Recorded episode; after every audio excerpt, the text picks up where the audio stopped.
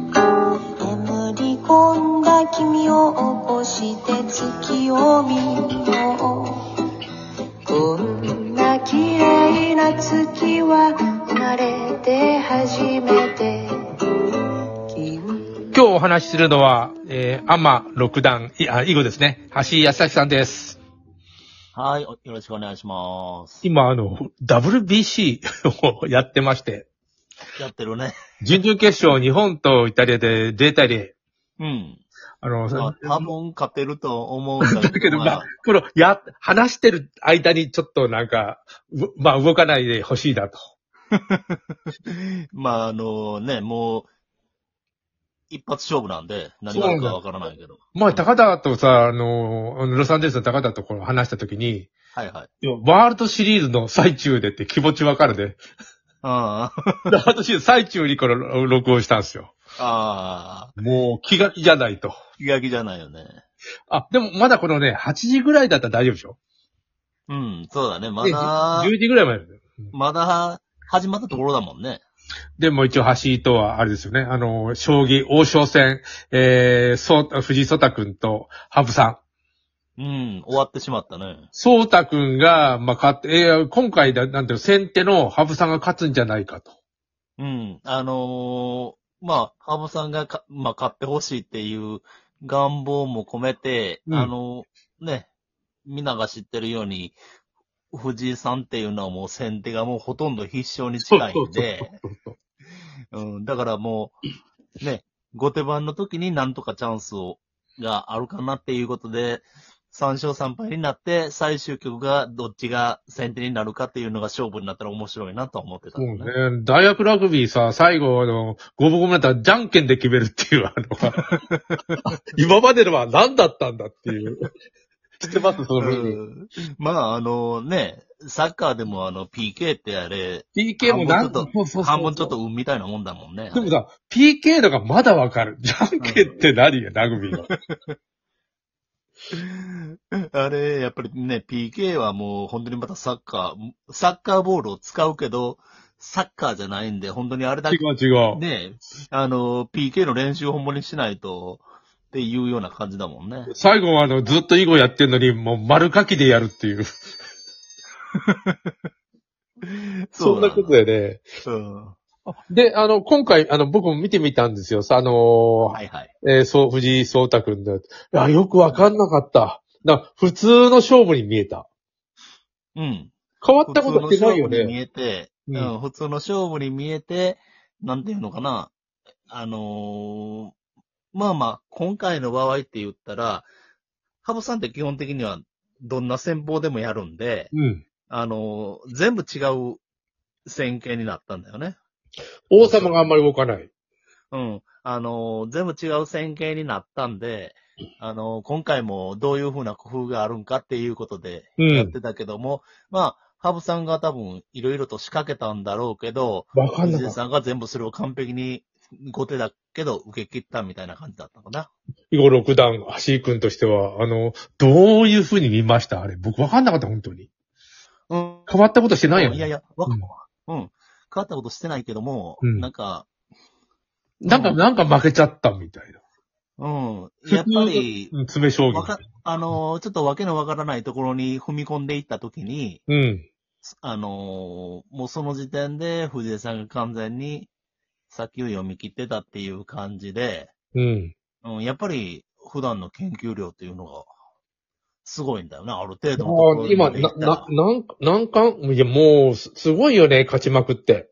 うん。いや、この間ね、あの、う同じタイミングの時に、えっ、と、先週の日曜日かな、うん。 NHK 杯、NHK 杯の将棋トーナメントで、うんこれも準決勝かなんかだったんだよ。うん。で、あの、藤井さんが先手だったんだけど、うん。 70手目ぐらいまで、ほとんど研究済みやったらしいんだよ、藤井さんは。そう、そうなんだ。うん。うん。で、だからその70点目ぐらいまで行っても、藤井さんはそこまで一回も、あの、考慮時間というか時間使わなかあ、っまあ、迷わない。迷わない。迷わないこう来たらこう来る。うんた。うん。ほんで、その研究が外れた段階で、うん。あの、相手がちょっとち、あのーか違った手をやった瞬間に、それが、ま、なんか、スキアリの店員みたいで、うんそっからあっという間にもう不自由が買ってし まったの。今回そういうのはちょっと気づいたなんかあの、まあ、銀河があって、筆者と連携してみたいな、僕本当にそう普通にやってるなっていうふうにうんうん。いや、見えたんだだ。からそれはどっちかっていうともう、なんていうの、アマチュアではなかなかわかりにくいとか。そうだよ YouTube と全然わか YouTube らないとかでもそんな、うん、説明を聞いたけど、まあ正直言って、わかりづらいよね。そうだよ。その、ぼ僕らがやってる、刺して次どうやるかっていう、次、次の一手もわからへんも ん。箸で、な、何手ぐらいも読んでんのあの、まあ、囲碁はまあすごい読んでんの。5手、10手、20手とか100手とか。うん、これ読むっていうのが、読むっていうのがあれで、あのー一つの手をうんずーっと先まで読むって言ったら、例えば、あのー一手一手丹念に読むって言うんじゃなくて、今までの経験の中で、うんこの手を打ったら、だいたい30手先はこうだろうなっていうのが、まあまあ、ほぼほぼわかるんよね。もう初手天元みた いな。次は5の5みたい な。うんだから、あのーね、AI が始まる前は AI ってもう、一目何億手とかだけど、うん。あの、プロ棋士で有名なのは、人、あの、ひ一目で何て読めますかって言った時に、先手って言ったんだね。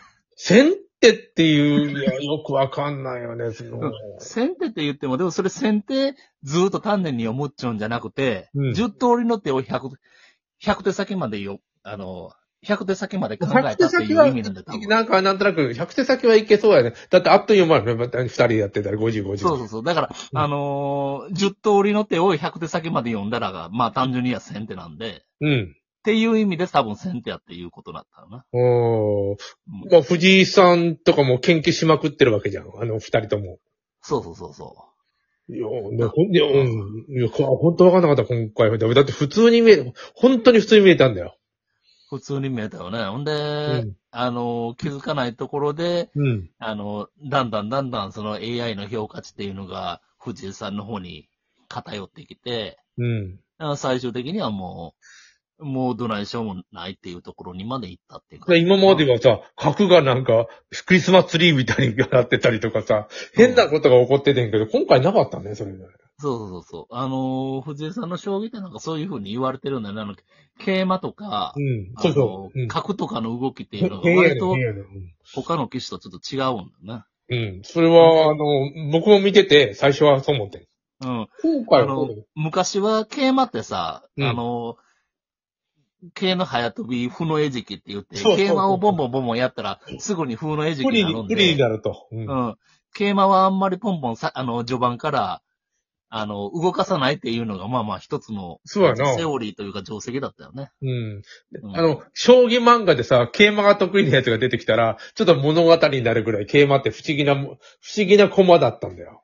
うん。そうそうそう。あの、動きが不思議だからね、桂馬そっうだよて。ね、不思議だし、あれを動かしたら明らかになんか、スカスカになって不利になった感じするじゃない。うん。そう素人がやってても。そうそうそう。桂馬おらへんようになったら誰が守んねんみたいな。うん。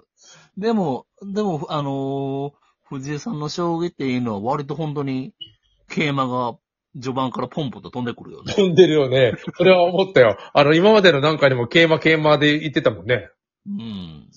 だからあれはすごい不思議だし、うん。でもそれが、そういう風なのが、ひょっとしたら普通の感覚なんだろうね。昔は、王さんが真ん中にいてたらダメだっていうのがもうセ、セオリーだったからね。もう完全穴熊にするみたいにうん、あのー真ん中にいてたら両方から攻められるっていう。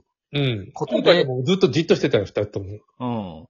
うん。でも今は、あのー真ん中に、多分、あの、わからないけど、真ん中にいてたら、どっちにでも逃げれるみたいな感じなんだよね。あの、それ僕さ、あの、昔ね、あの、高校の時から将棋強いやつがいて、あの、最強の手は全く動かないってだから言ってたやつがい て。そうでね、全く動かないだったらか絶対負けないわけだから。うん。うん、で、ちょっと納得したんだけどね、それはね。うん。でも、なんとなく、あの、固く、固く囲うっていうことをうん。しないみたいな感じに見える。ああ、そうそうそう。割とスカスカで、二人ともスカスカでやってた感じは受けたよね。うん。だからあんまり、いやあのー藤井くんが、穴熊で王さんが橋の方にまで行ってとかっていうのって見たことないもんね。いや、やったあこあとあそるうかもしれい。ない。そうかもしれないね。うんいや、あの、なあの、ハブさんはどうなのそういうことするのいや、ハブさんもあんまり、あのー王さんを固く囲うっていうのは、あ多分あんまり好きじゃないんだと思。今、ハーフさんってなんかタイトル持ってるの持ってないう持ってない持ってない。あ、そんなもんなんだ。うん。だから、いや、今タイトルって将棋界には8個あるんだけど、うん。えーっと、今もう藤井君が、え一人目ーうん、6個 かな ?6 個持ってんだ。じゃあ、あと、あと2つ、なんだ、あの、ひふみさんが持ってるぐらいな感じで分かれて持ってないか。あと、あとだから、えーっと、渡辺名人、うん。名人に今度挑戦するのと、うん。あ、あの、今5個か。あの、うん。長瀬っていうのが、長瀬っていう人が王座を一つ持ってて、うん渡辺さんが名人と清っていうタイトルを持ってるんだ。でもそんなんさ、全部持ってたらむちゃむちゃ忙しいやんな。うん、でも全逆部にやら全部も、全部取る方が、あの、日程的には楽になるかもしれないんだけど、予選とか出なくていいんだよね、全部。ザマ王座。 いやでもあれは、以後、光の子やけど。うん。でも、あの、今今度棋王戦うん。で、あの、今2勝1敗で、今度勝ったら棋王取って6冠になるんで、すごいなう天ん。で、才お、天同才じ的にね。うん。同じ渡辺名人に名人戦で今度4月から挑戦するんで。でもこれさ、カール・ルイスがむちゃむちゃ速くて、どれも、どれもどれも1位になるとも似てるもんなの。それって。強い、強いやつは全部取れる。うん、でも、でもあれだね。だから、カール・ルイスが100メーターも200メータ400ーもも。 400メーターも1500も全部取ってるみたいなもんだもんね。うーわ。まあでもそんな、でも、速いやつは全部勝つみたいなのあるからな。陸上でも。それに似てるのかな。で。も、カカール・ルイスマラソンやったって多分勝てないからね。あ、あの、もう一回、もう一回話しましょう。あー